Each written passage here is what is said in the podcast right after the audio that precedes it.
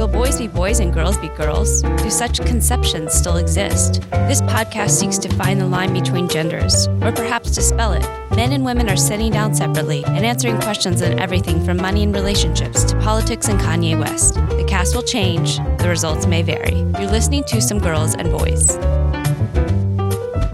Hello, everyone. We are here with the first episode of Girls and Boys, the podcast. There are three of us ladies here, and we're going to talk about a couple differences between girls and boys and the different experiences that we've had. The boys are back in town. That's all I got. In case you didn't notice, the boys are back in town.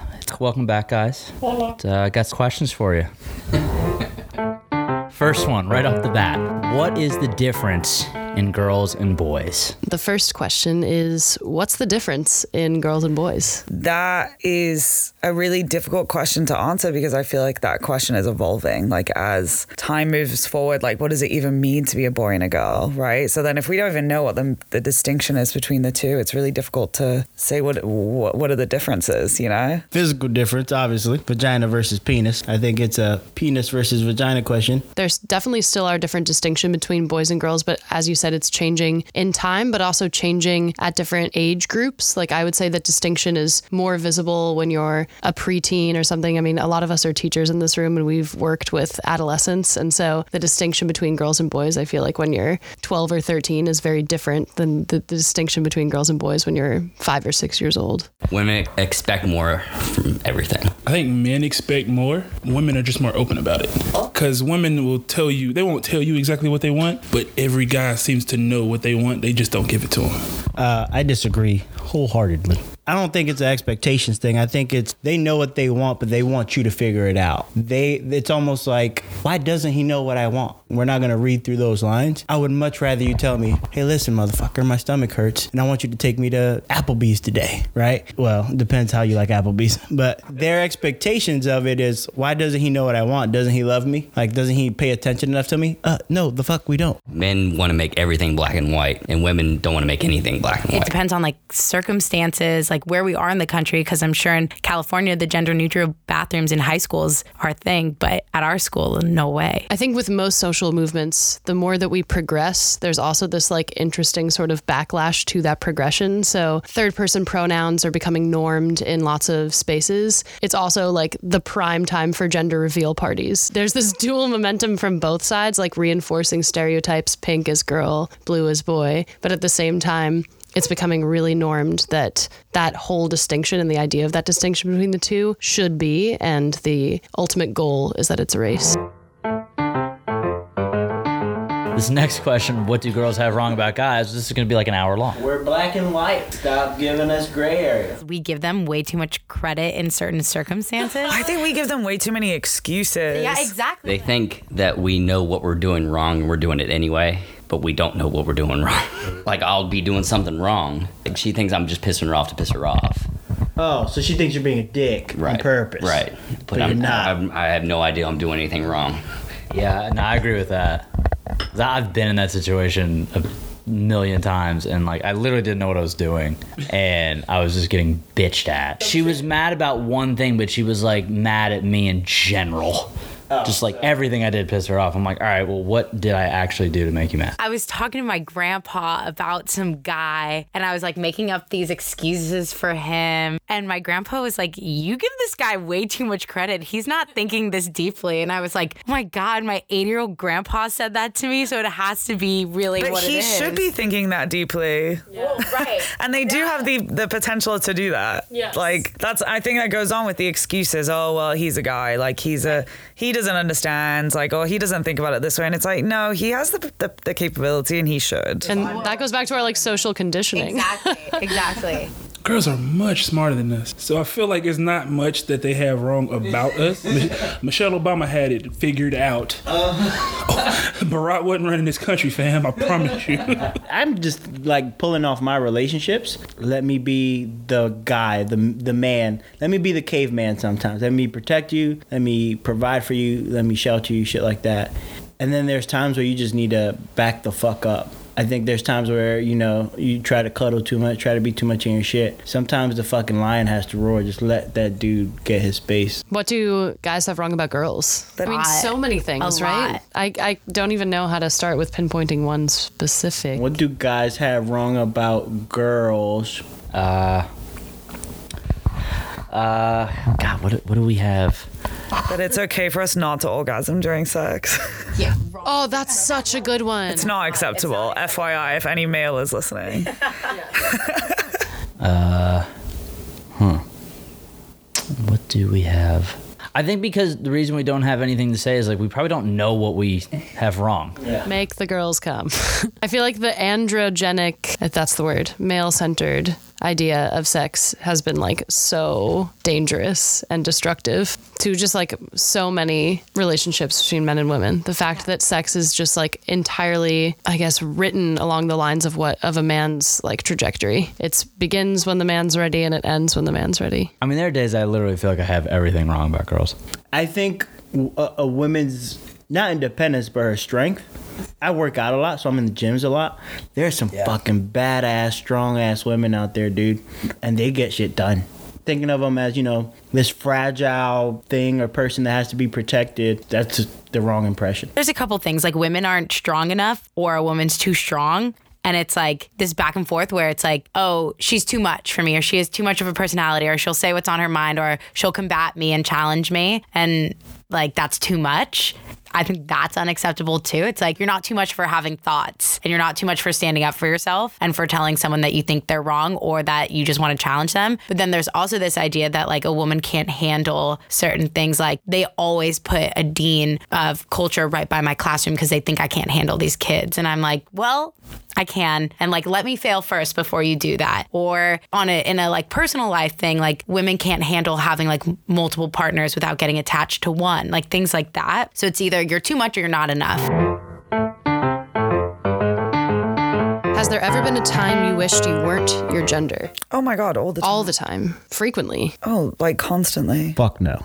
Being a woman like that, that sounds fucking terrifying. uh, between sex trafficking, rapes, yeah, men just being assholes, pregnancy, birth control that can cause cancer, motherfucker getting pregnant and then like having a miscarriage. You can get depressed from having a baby. This no dick all day, baby. I used to say it jokingly when I was younger, and I think it holds a lot more brevity when I think about how easily that came off my tongue. That, like, oh, if I could choose my gender, I would be a boy a thousand times over. But I think, in terms of like ease and like comfort that you can go through life, it's so much easier being a boy. You almost can't exactly like put your foot on or explain definitively, but there is just like a difference in the way that you're treated and handled. Right. I was just about to say it's the way you're handled. And I think that comes back to a, a worry of mine, this deep rooted just sort of fear that I'm always just being evaluated based on my appearance. And that sometimes makes me doubt my own successes or things because a lot of times it's been men who are at the heads of these decision making processes. And I'm like, I wonder how much just everything that I've had in life is affected by the way I look. Women oftentimes are just taken less seriously. What's the thing about a guy who sleeps with a lot of girls, but a girl who sleeps with a lot of guys? If a key opens a lot of locks, it's a master key. But if a door is opened by a lot of keys, it's a shitty lo- door. It's true because it's like as men we think about it, like, oh, dude, I slept with ten girls last week. Awesome. A girl tells you that you're like, hey, did you get tested? You good? You, you going through something? Yeah, you did that morning after pill. I think we all have mothers and sisters and people that we love that are women, and we care about them and want to take care of them. So not having that wish is a little fucked up. Yeah. But that's kind of the society we're in right now. I think it'd probably be harder to be a gay guy than it would be to a gay woman. I think. So in this instance, would you rather be, if you had to pick, would you rather be a gay guy or a lesbian woman? Guys don't care. They will come at you, and even though you tell them like, "Yo, I get more vagina than you do. I don't want you." Gay guys ain't getting it like that. But they feel like might they might have to fight just cause just cause they're gay, but they're not getting harassed because somebody wants them. I would be like the ugly butch lesbian though. Like I got my gut and my football jersey on. I ain't gonna be attractive enough to get hit on. And if I was gay, I'd rather be a girl, and I think it'd be the only time I'd rather be the other oh, other gender. Because I feel like we would all be butches. I think if I had the choice, like at conception, you know, what whether I would be a boy or a girl, I would definitely want to be a boy. But now having all these lived experiences, I think what makes life beautiful often is difficulties and like how you deal with those difficulties. So I think that in many ways, being a woman can maybe lead you to have a richer, more complex life. Are some things you worry about? not reaching what I view my potential to be. For some reason, like failing in these like self-imposed goals that I've set for myself. choosing wrong, choosing what I'm pursuing, and figuring out that that was the wrong choice. Because I think we are all quite lucky to have varying interests and lots of things that we're good at, and and the choice like that in itself is a huge plus. And I'm just like, oh my god, this is the moment. I've led all my life up to this moment of like acquiring educational degrees and all like various accolades, and now I have to like decide what to do with it. What are some things you worry about? Oversleeping Oversleeping? every day. Really? Honestly, I just worry about my happiness. That's about it. Everything else will fall into place. When was the last time you worried about it? Before I got this job, because I was broke as a joke, fam. Financially. Financially, I wasn't happy, which kind of, you know, affected everything else. it bothers me a lot of the time how much I worry about money because it seems sometimes like an unfounded worry. I'm just fending for myself right now and I'm the only person I have to provide for and I feel totally comfortable in terms of how much I make and being able to sustain my lifestyle. But for some reason I still super worry about money.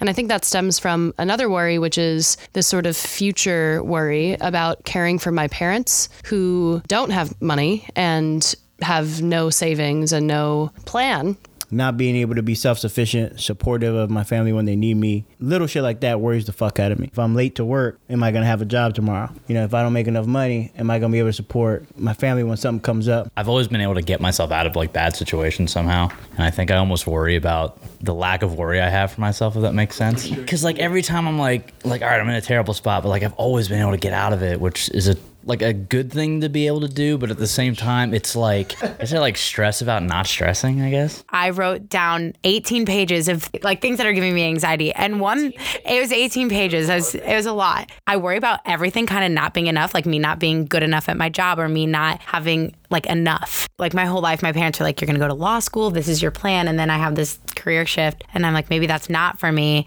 but I always know it's there. And I don't like want to call law school like a safety plan because it's absolutely not a safety plan, but it's an, it's not, not an option. Right. But then it's like being like in education or being a principal. And it's like, that's where, who knows? Like I've been a teacher for four months. So I don't know anything. Yeah, I mean that's kind of it. I mean, I, other than the general like, oh, I worry about the future, like what the hell am I gonna be doing in five years? But like, I think if you look too much into that, it's you're not gonna enjoy where you're at. You know. but then it's like how long is this happiness gonna like when you talk about happiness i'm like am i gonna be happy working in education when i have like a partner and a family because that's what i do want in life or like i think about my parents too like my brother is definitely not gonna take care of my parents so i know it's gonna be me money my mom always says this money doesn't buy happiness it just makes things a lot easier I don't know. I feel like the older I get, the more I realize like there is beauty in stepping off the track that you set for yourself. Or I think a lot of people think that like life is linear and that you have to like stay on this conveyor belt of just taking one step and then the next and the next because that's what you're meant to do and that's what society tells us to do. I think a lot of the beauty in life comes from like stepping off that track.